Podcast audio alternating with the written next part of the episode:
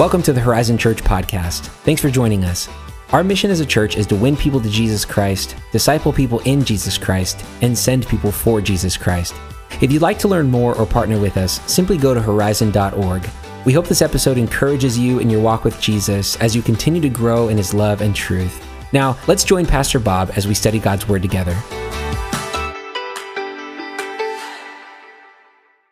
Have you just join me here in chapter 3, 1 Thessalonians 3. And why don't you stand? Come on, let's stand together, church, as uh, we often do together as we open God's Word. We've come to hear from Him today. Amen? And here's what He would have to say to us uh, in the last three verses of chapter 3 and then dipping into the first verse of chapter 4 1 thessalonians 3.11 got it say got it now everyone say now now okay now that's past tense. You got to say it again. Say now. Now. Okay here he is. In light of all that he has discussed in light of some of the struggles and uh, separation issues of paul not being with them at the time he says now, now may our God and Father Himself and the Lord Jesus Christ direct our way to you. He's like, I so much want to be there with you. He's like this He's like, I'm with you even when I'm not. We're separated by distance, but not in my heart. So now may our God and Father and the Lord Jesus Christ direct our way to you, bring us back together. And that's not all. And may the Lord make you increase and abound in love to one another. Boy, if that isn't a needed word today. There is so much separation, there is so much division. You know, the word devil means to divide. And here, Paul is speaking against that power and force in the name of our God and Father Himself, in the name of the Lord Jesus Christ, to bring us back together. And may the Lord make you increase and abound in love to one another and to all, just as we do to you, so that He may establish your hearts blameless in holiness before our God and Father at the coming of our Lord Jesus Christ. With who? With who? With all his saints. Oh, I'm, I'm hoping you're part of that band. I'm hoping you're a part of that team. That we would return with him, that this work that he is praying that God would do would be a everlasting global work, not just not just to the little Greek town of Thessalonica, but it would go forth and establish our hearts blameless in holiness before our God and Father, even to the end of the age, at the coming of our Lord Jesus Christ, at the return of Christ, at the second coming. Now, here's what's interesting about that we have to exit in order to return if we're going to return with him, as Paul would state here, I don't actually know where all your theology might land on this topic called the rapture, but we're going to get into it in the chapters that remain in this book. Suffice it to say, you can't return with the Lord if you're still here. We have to exit, and that exit is imminent. It's going to happen any moment, anytime the trumpet's going to sound, and we're out of here so that we can then return when Christ comes back at the coming of our Lord Jesus Christ with all his saints. Finally, then, one last verse. Verse 1, chapter 4, look at it. Finally, then, brethren, we urge. He's like, that isn't even enough. Not just urge, we urge and exhort in the Lord Jesus that you should abound more. That's his new favorite word you're abounding at the end of chapter 3, abounding in love towards one another and all. And, and now you're abounding in chapter 4, abounding more and more, more and more, abounding more and more, just as you received from us how you ought to walk. How you ought to walk and to please God. Well, God, that's why we're here. That's why we've come and we want to grow and we want to learn how we ought to walk, how we ought to live, how we ought to speak, how we ought to act and react, how we ought to please you better. So, Help us, Lord. Meet us here in this time of study and the communion that will follow, for we ask it in Jesus' name. And everyone said, Come on, amen? Amen. You may be seated. So I just, for a few moments, want to speak on the subject if it's not good, God's not done. If it's not good, and you're looking at a lot of things around you, I'm looking at a lot of things around me, and quite honestly, it's not good. It's not looking good. But I want you to know this morning that if it's not good, it simply means God's not done. He's still working. Well, Bob, where do you get that? Well, He's a God of multiplication, He is a God of wanting to see increase. That's what we just read together. That's what we just stood and received from the Lord according to His holy word this morning. That He is praying as He inspires Paul to write, praying for what? Praying for increase, praying for excelling. If you have the old King James Version, it's like excelling all the more, is what he says in the old King James. In the New King James, abounding is his new favorite word. That God is wanting to see increase, he's wanting to see excelling, he's wanting to see growth, he's wanting to see abounding, he's wanting to see you leave differently this morning than how you arrived. He's a God of multiplication. He's wanting to complete and perfect in you and me the work that He's begun, right? Amen? Say amen to that. He's wanting to complete that work, He's wanting to perfect that work. In fact, look at verse 10 in chapter 3. Just back up with me one verse prior to where we started reading. He says, Night and day, praying exceedingly that we might see your face. So, so he's really missing them, obviously. That's coming through loud and clear. He's missing this church. He wants to be there and he's praying. He's praying night and day. He's praying exceedingly night and day that he may see their face. You got to know something. That's just not Paul. That's just not Paul historically in a page out of the Bible pertaining to a church north of Athens. That's God's heart. That's God's heart in Paul. And that's God's heart now in Paul, through Paul, in the pages of Scripture pointing something out to you. He longs to see your face. He longs for the time to come when our faith becomes sight. He longs for this, you guys. He's like, I am, I am praying. Do you know the Lord is praying for you this morning? Some of you came this morning, got showered, got dressed, got in the car, drove out here just to be reminded that God's praying for you. He's on your side. And He exceedingly can't wait to see your face. Now, finish up with me what he says there in verse 10. Look what he says.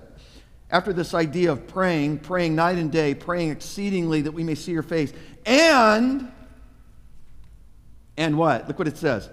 Perfect what is lacking in your faith. Perfect what is lacking. So here you have a God who's wanting to see increase, wanting to see more, wanting to see us abound. Okay, if you've if you've sat in this room for any length of time, I mean if you've been here just for the summer, if you've been here for 3 weeks or 3 months, maybe you've been here going on 30 years. If you, if you know anything about the way I approach Scripture, I always approach Scripture with wanting to know how. How are you going to perfect what's lacking? How, Lord, are you wanting to see in me something excel, something abound, something grow to your glory and become more than it has ever been? Okay, Lord, I'm open to that. I'm here this morning. How are you going to do that? How are you going to perfect what is lacking in our faith? I think there's three ways. Uh, jot them down if you're a note taker. Got any note takers in the room?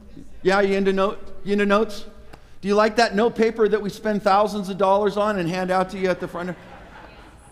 Yeah? How many non-note takers? I just nodded. I think it's a waste of money. Look at the hands. Okay? All right. It's all right. What else do I need to ask you about? Um, coming to the picnic? Okay. Um, electronically, maybe you take the notes down electronically. You know what I've said for years about notes, right? If you take notes, there's less of a chance you'll go to hell. so just non note takers might, oh, oh, just kind of, oh, rethink that. Why would that be true? Because if you take notes, there's a chance you won't you won't forget what we're studying together. You won't forget how the Lord now wants to perfect what's lacking in your faith. Now, maybe you're here today and you're like, there ain't nothing. Notes, notes, note paper. Look at, look at our ushers. Tom is on it. Way to go, Tommy. Okay, here are the three ways. Jot them down. Write them on your hand. Uh, through our source. This is how he's going to perfect what is lacking in us. This is how something that could be abounding more could become to exactly that, produce a fruitfulness that would last eternally to the glory of God through our source. Secondly, through our search. And thirdly, through our story. Let's break it down. Let's look at these real quickly together. Through our source. What is your source to see some things begin to excel and increase and abound in your walk and in your relationship with the Lord Jesus Christ? I hope you're not your own source, in other words. I hope you're not the source of your supply. In fact, look here again at the very uh, beginning of verse 12 in chapter 3. And may the Lord, there's your source. Look what he says. May the Lord make you increase. May the Lord make you abound. Okay? It's not about you being your own source, Charlie. It's not about you being the captain of your ship and destiny. It's about allowing the Lord to be your source. It's, it's, it's about allowing the Lord to be your supply. Okay, I, I know the audience that I'm speaking to right now, okay? And a lot of you self made, done well. Stop being a self made man. Begin to allow Him to be the source of your supply. May the Lord make you increase. He could take you where you could never get to on your own. Jot that down. He could make you to abound much more and excel and increase in things that you would never accomplish on your own. I love that verse in Philippians chapter 4. It says in verse 19, And my God shall supply all my needs according to his riches which are in Christ Jesus. He's the source, He's the supply. Here's the deal. According to the psalmist in Psalm 100, the psalmist says, It is He who made.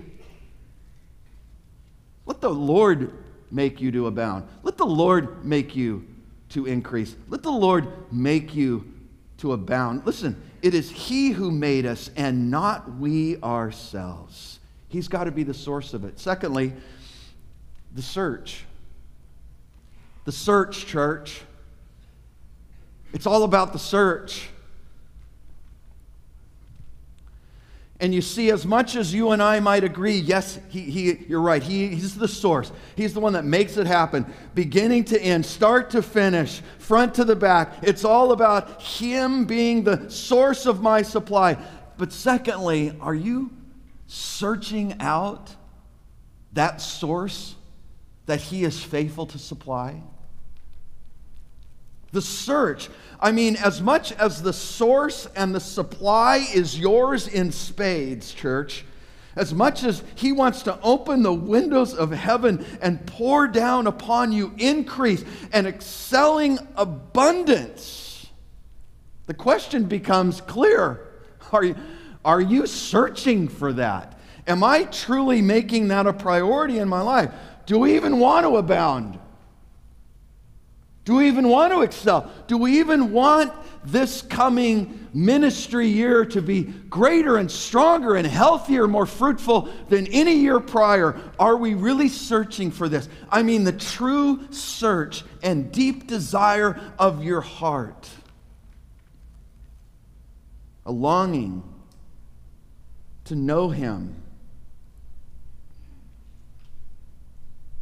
And I think, as Stephen has pointed out, the opportunities and privileges that we have with all of the programs to which this church provides, it is a season now to step in and, and make that search. of what He is faithful as the source to supply. Make that search your reason for living, whether through men's ministry, small groups, women's, kids, Awana, youth, a longing as a family to know Him. And incidentally, not just knowing His Word, not just making this, please, please, don't make this some religious exercise where you check the box. Don't make like devotions sort of this, um, well, I just want to be able to say that I did it. Don't, don't make this some intellectual thing, okay? This is, a, this is a, a, a, personal, when you open up your Bible, when you come to church, it's to, it's to know Him, not about Him, to know Him. In fact, let me point something out to you that Jesus says. Turn with me to John, John chapter 5 for a second. We'll be right back to 1 Thessalonians and, um, and, and wrap this thing up. But I, I want you to see something that Jesus actually points out a couple of groups to which he's wanting to identify. Namely, here in John chapter 5, he begins to show forth something that's quite interesting. I just want to make sure that you've seen this. He's talking about these groups that have come out, and some of them have been all excited about what John the Baptist out in the wilderness has been preaching about and has been accomplishing. And some of them aren't real thrilled about it. They're not seeing the dots connect. They're wondering what this is all about. Is this like some new thing? What's going on here? And he says in verse 36, look what he says, John 5 36. But I have a greater witness than John's for the works which the Father has given me to finish, the very works that I do, bear witness of me that the Father has sent me. And the Father himself who sent me has testified of me. And you have neither heard his voice at any time nor s- seen his form. But, but you, here's the problem. But you do not have his word abiding in you. Now, these, for the most part, make up an audience that were students of the scriptures. And Jesus is pointing out something very fascinating right here. I don't want you to miss. Lest we end up missing the entire point and making it some type of an intellectual pursuit or exercise. He says, You don't have his word abiding in you. Why? Why? I want to know why. Because whom he sent, him you do not believe. Okay, that clears a lot of things up for a lot of people in this room who have friends who might, might even to an invitation to a picnic, respond by saying, Well, I'm, I'm, I believe in God. I'm really to the point now where I would agree it's hard to find an atheist in a lab coat. I mean, there's so much evidence out there of there, of there being this intelligent designer behind all that has been created, okay? I, I'm into that. I believe in God. I'm just not ever going to walk down the Jesus road. I'm just not into Jesus. Okay, listen to what Jesus says. The reason why the whole thing still seems to be cloaked in a veil of mystery and darkness and just out of reach, and you open the book and you're like, I'm trying to understand it. The light just isn't going on. Why? Because you search the scriptures, for in them you think you have eternal life. And these are they which testify of me. In other words, Jesus is pointing out you need me in order for the light to go on. How many know that to be the case? Yes? It's not just enough to just pull the book off the shelf and read a few pages and think that somehow magically your day is now going to be blessed. He's saying to them simply, um, guys, you don't have his word abiding in you because whom he sent, you don't believe. That, that, that is the huge disconnect. And here's our word you search, verse 39, you search the scriptures, for in them you think that you have eternal life. But the scriptures are not an end in themselves. The scriptures are a means to an end for you to get to know, I mean, intimately get to know in a life changing way the author of the scriptures, the power of the scriptures. The point is knowing the one to whom is given all credit and glory that makes this book come alive inside of us. He's like this You're searching the scriptures, for in them you think you have eternal life. These are they which testify of me, but you're not willing. Here it is, verse 40. You're not willing to come to me that you may have life. Wow. See, he has to be your search. Nothing short. Nothing short of him. He and he alone has to be the, the search because, because, because he has to become now for us the longing, deep desire of our hearts. Not just saying, I, I, I go to men's and study the word. I go to men's, I go to women's, and I study the word that I may know him deeper and more intimately in my life. My search is for Jesus. Thirdly, that becomes your story. The source of Him being your supply is what allows the things that are lacking in us to be perfected, to abound, to excel, to increase all the more when He becomes the source, when He becomes the search, and when He becomes the star of your story. I, I, mean your story to the extent that now it's not about you. It's not about, it's, it's, it's about a display of Him in your life this week about a display of Him in your life this month, about a display of expressing what He has done in your heart, in your marriage, in your family, in your business, an expression of all that He has done. The results of who you are today have dramatically changed because as you have searched for Him, you have found Him and found Him now to be the source of your supply. And He becomes the star of your story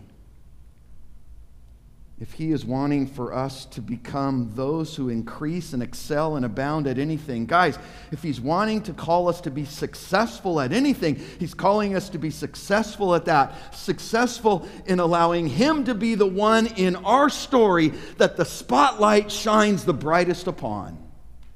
The people would see in your family that you are searching for something different than the world searches after.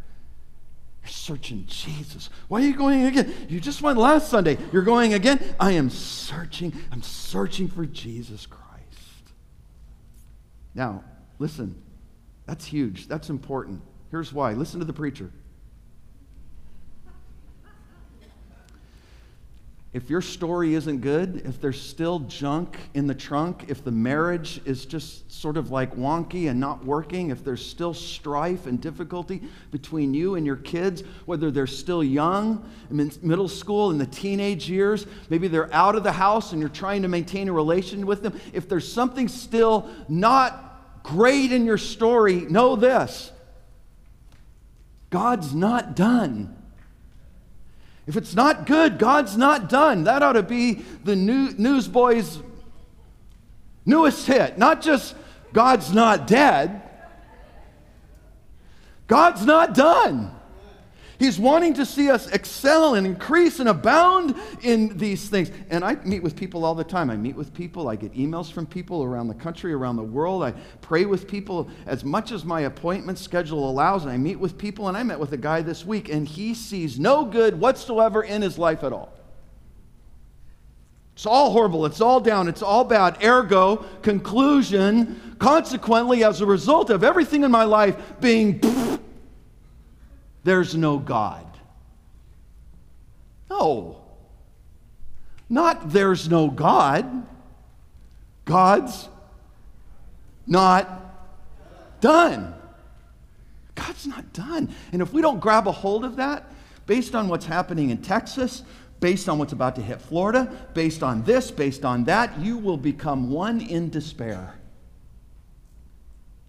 If you forget the most important fact that God's not done. Dear friends, we will have more firefighters who die of suicide this year than die in the line of duty.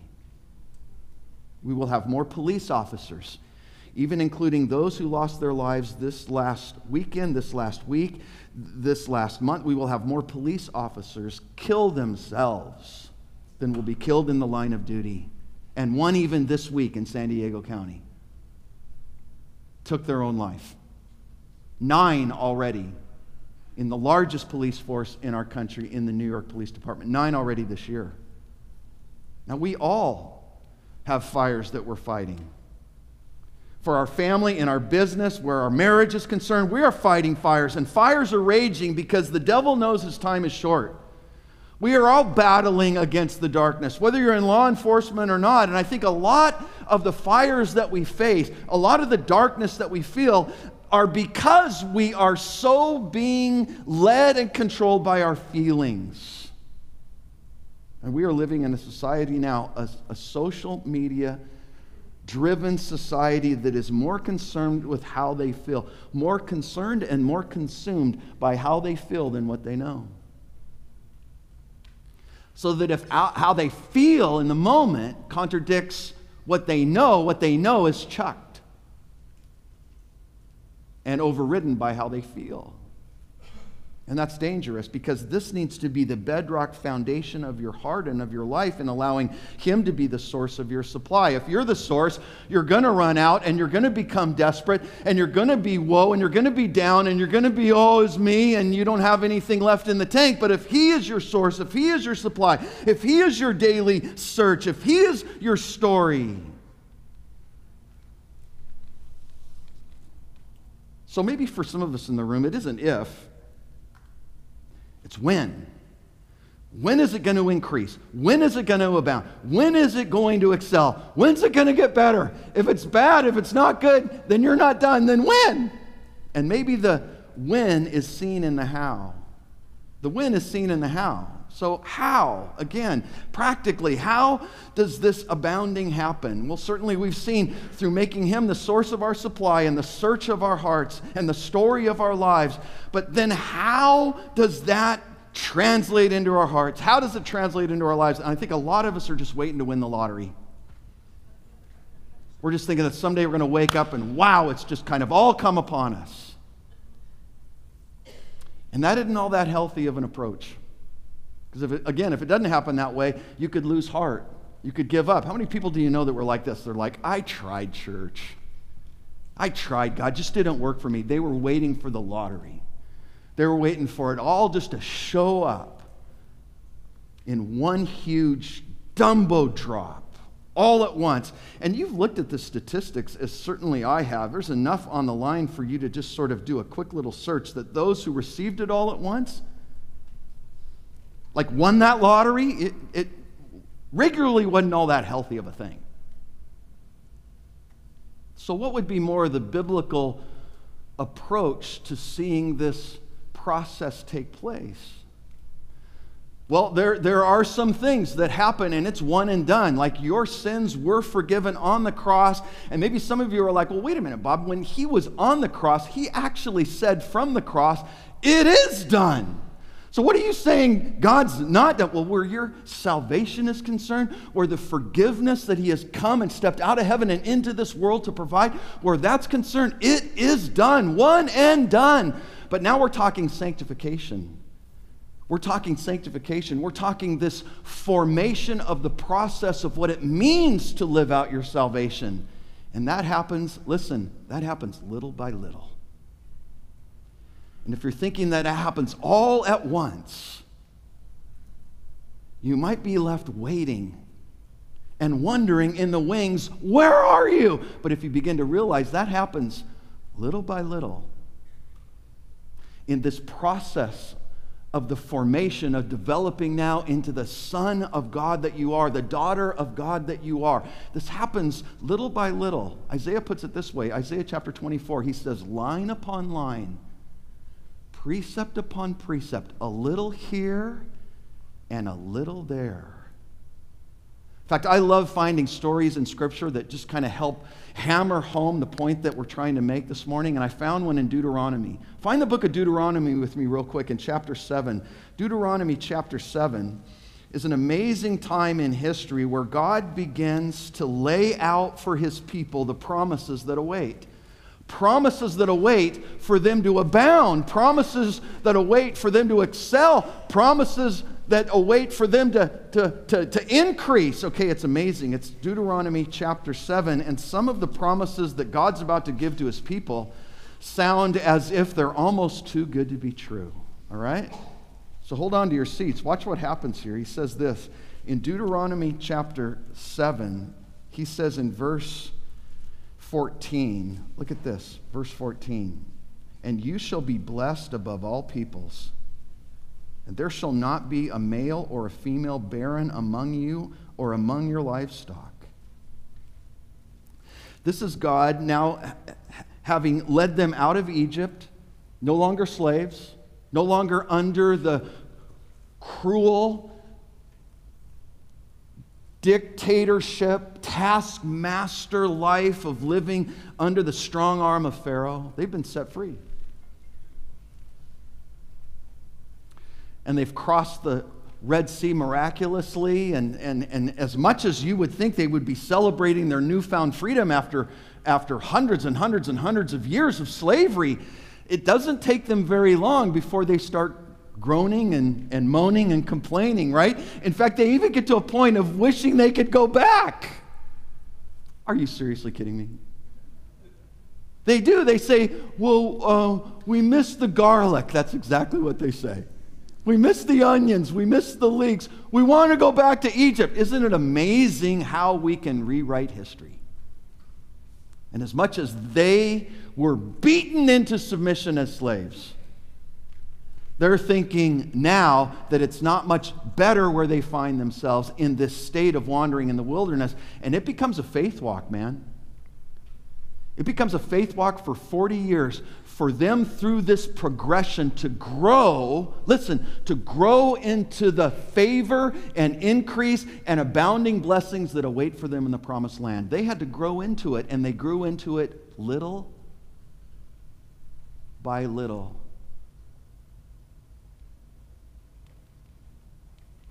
And if God is the same yesterday, today, and forever, then the promises that he is speaking into the life of his people in Deuteronomy 7 are promises that you can claim today. And so we haven't crossed over into the glorious land that awaits, the promised land of heaven. And it seems to me as if this becomes our faith walk in preparing and forming in us a life and a character that is ready for all that awaits. Because some of you are like, wait a minute, what? He promised what? I didn't know he promised that. He's promising that there will not be a single male, there will not be a single female that is barren among you or among your livestock. That's not all. Look at verse 15. And the Lord will take away from you all sickness. Okay, I met with a number of people over the course of the summer that are dying in a pile. So, like, where's that? Listen, if it's not good, God's not done. And he is promising to you now this that he's going to take away from you all sickness and, and, and will afflict you with none of the terrible diseases of Egypt, which you have known, but will lay, will lay them on all those who hate you. Wow, and if that's not enough, look at verse 16. And you shall, you, you shall destroy all the people whom the Lord your God delivers over you. Your eyes shall have no pity on them, nor shall you serve their gods, for that would be a snare to you. And if you say in your heart, These nations are greater than I, how can I dispose them? You shall not be afraid of them.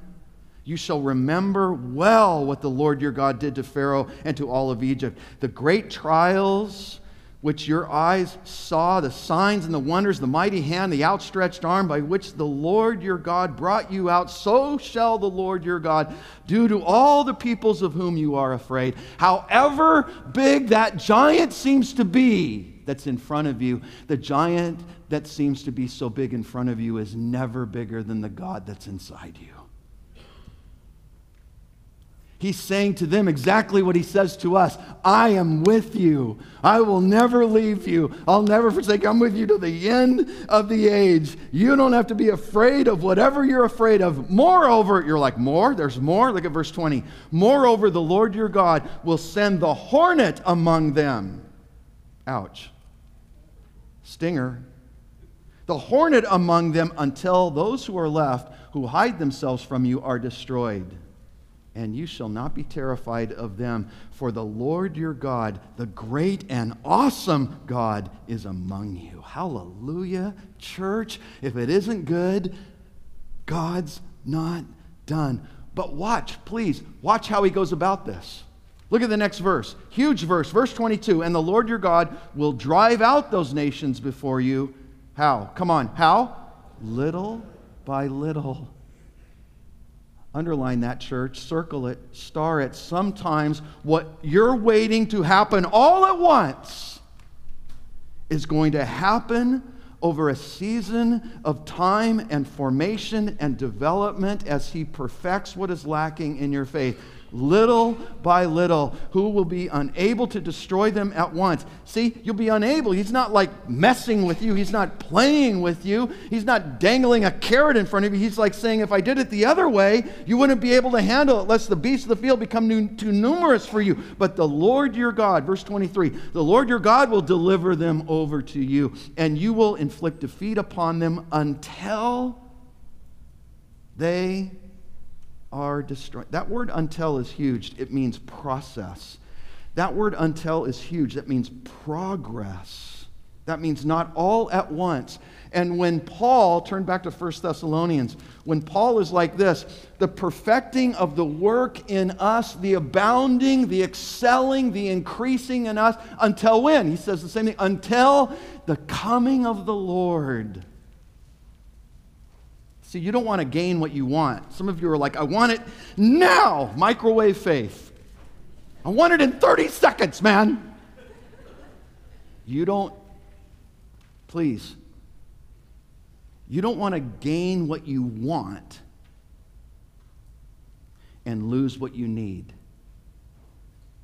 He is perfecting you in the process.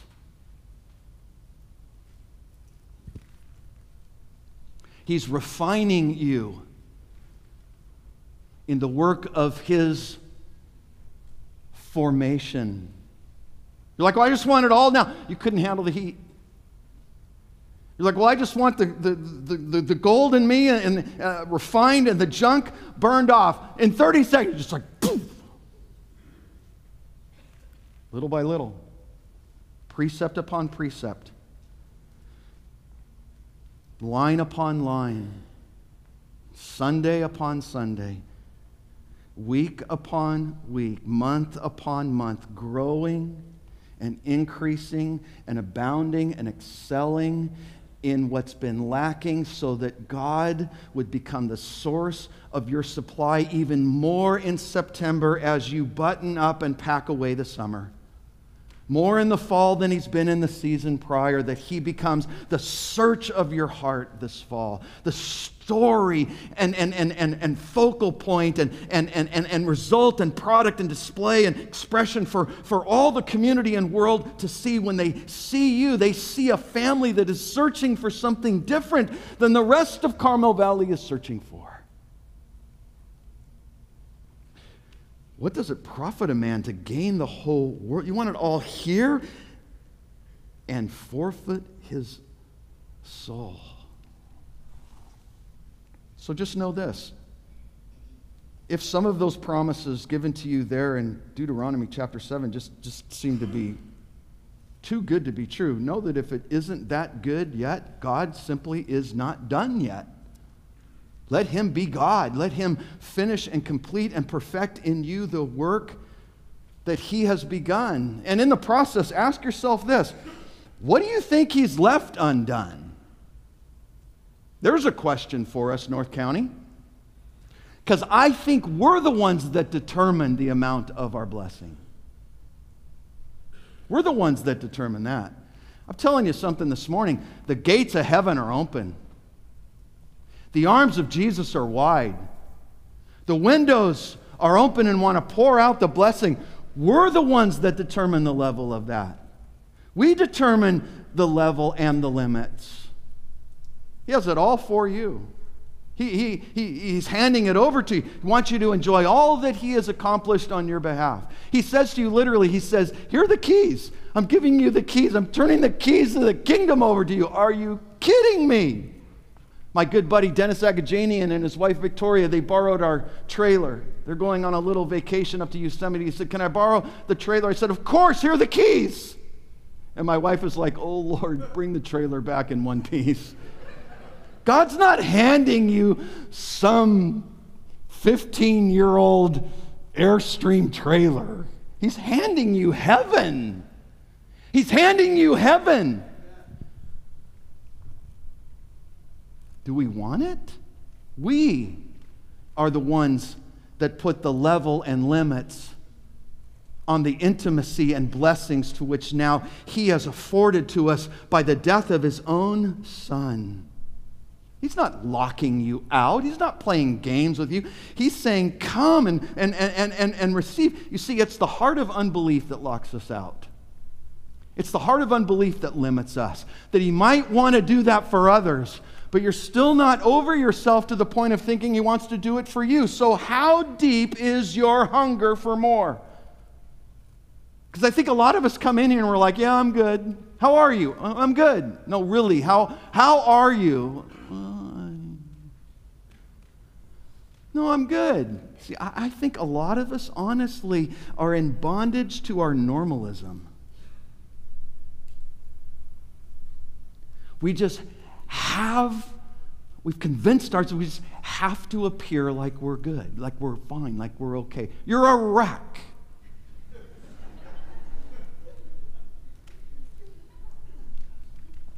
No, no, no, I'm not. I'm fine. I'm good. I'm good, really. Yeah, yeah, same, same. Same, same. Same, same is a chain, chain. same, same. I don't think we're supposed to be normal. I don't think that we were ever meant to peak. I think we're to stand out. And we're to stand out for the right reasons. I think too many of us are standing out because we're not willing to go in the deep end. We're just fine in the kiddie pool. We're not, we're not leaning in. There's this amazing verse in Song of Solomon. In Song of Solomon, it's in, uh, there it is. It's chapter 8, verse 5. At the very end of Song of Solomon, he says this. He says, Who is this coming up from the wilderness? Now, just picture that in the context of what we've seen in Deuteronomy. They've been set free. They're out of bondage. They're out of slavery. They've left Egypt behind. They're in the wilderness, but they're in the wilderness through this process of growth and formation for 40 years. And the whole point of that is who is your source, Israel? Who is your supply? Who are you going to be searching for? Like searching for the first moment you wake up in the morning, so that He truly becomes the story of your life. And now, coming out of those four decades of formation, is this beautiful picture. Who is coming up from the wilderness, leaning upon his beloved? You don't get into heaven because you earned your stars and stripes and were good enough to be granted entry. You get into heaven leaning on the everlasting arms of a nail scarred Savior.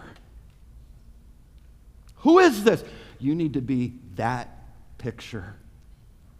Because the excelling and the increasing and the abounding is only going to happen when you lean. Do you remember the Last Supper? There at the Last Supper is this picture of Jesus. I got this great picture of the Last Supper here. There's so much going on in this picture. You can see the angels above. Spiritually, there was so much that was going on, and, and, and, and Jesus is serving them, and he's coming around to each and every one of them, and he's laying out some things in terms of how the rest of the weekend is going to go and he's washing their feet and he comes to Peter and he's like, I'm going to wash your feet, Peter. And he's like, No way, you're not washing my feet. And Jesus says, If you don't let me wash your feet, you're not getting in. You don't get in of your own accord. You don't get in because you're a self made man. You only get in because of me. You only get in because of what I've come to provide. And Jesus is like this. Jesus is like, Okay, then just wash all of me. And he's like, Your feet are sufficient. You got that going on. You got a, a, a, guy that just flatly gets up and leaves as Jesus begins to declare that one of you is going to betray me, He's going to turn me over. And they're all like, Is it me? Is it me? Is it me? Is it me? 12 times. Is it me? And he goes, It's the one that's going to dip the bread in the cup, in the sop with me. And bam, Judas is the one. And Jesus leans over to him and says, What you're about to do, you go and you do it quickly, man. In the midst of all that, around that table, you have one who begins to simply lean back on the chest of Jesus, and it's John the Beloved. Who is this beloved who comes up out of the wilderness leaning? See, it's John that is showing to us the picture of what true commitment looks like. And incidentally, he's the only one that is found at the cross. The rest of them bail. One goes out and hangs himself. One goes out and denies that he's even met Jesus. Hey, Peter, I think I've seen you with him. Nope, not me. No, no, no, I've seen you with, nope, not me. Third time, even swears, we're told in Scripture. You blankety, blankety, blank, I've never met him. Cock a doodle doo. So you have some that are denying they ever even met him. You have some that are betraying him over to the authorities for 30 pieces of silver. And you have one that is leaning in, showing the picture of what true commitment looks like. You know what it means to be committed? How committed are you? Because to be committed is to be submitted.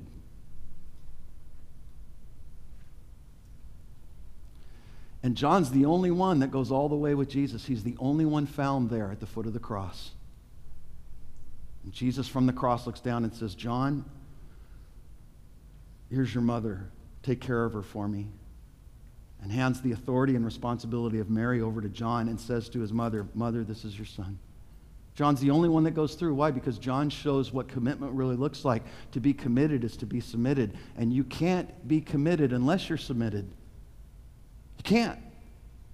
Because it's that picture of just leaning on the Lord and trusting in what He's done so that through Him He becomes the source of your supply the search of your heart and the star of your story. He, by you leaning upon Him, brings the increase and the excelling and the abounding into your life. Listen, I think more than any earthly accomplishment, more than any earthly accumulation, and again, I, I know the audience that I have been asked to speak in front of, but there isn't any earthly accumulation or earthly accomplishment that is going to bring the increase and the excelling and the abounding into your life that is found when you simply will surrender and submit your life to the Lord Jesus Christ. Leaning is abounding leaning on Him, leaning on the Lord is abounding. Resting on the Lord is abounding. Trusting on the Lord is abounding. Rest in Him, church. I think this is so hard for guys. Gals, I think it's probably easier for you. I don't know, I'm not one of you, but I just find, I don't think it's easier for you. I just think you're better at it. But for us guys, it's hard to lean it's hard to yield. It's hard to rest our weight. We want to be the self made guys. You're not getting in without a commitment that sees itself as submitting to what He and He alone is here to fulfill and accomplish and perfect and complete in your life. And the thing that so often short circuits that what is it? Well, you'll have to come back next week for that. but I can tell you the thing that restores and redeems what's been short circuited, it's waiting for you right here. That through this and all that this table represents, is found for you the fulfillment of his promise to exceedingly abundantly do more than you could ask or hope or dream or imagine to the glory of God in Jesus' name. Amen? Amen. Amen. Let's all stand. Shall we stand? And shall we pray? Lord, we just um, ask now your blessing on communion, that it would seal the deal for us in allowing you to be our source and our supply. May we search after you wholeheartedly, not half heartedly, not a spoke on the wheel, not a slice of the pie. May we search for you with our whole hearts. May you now, as we stand in your presence, be allowed to shine as the star of our story the reason and the meaning and the purpose why we exist is to honor and glorify you. And now we see from Scripture the best way that we can do that is by leaning and trusting and resting in what you have accomplished for us. So, this we pray together now as a congregation that you would move in a mighty and life changing way. And if there are stories, Lord, that stand before you this morning that aren't all that good, marriages that aren't all that good, and families that aren't all that good, and, and, and, and situations in life, may we simply now rest confidently in the promise that if it's not good, God's not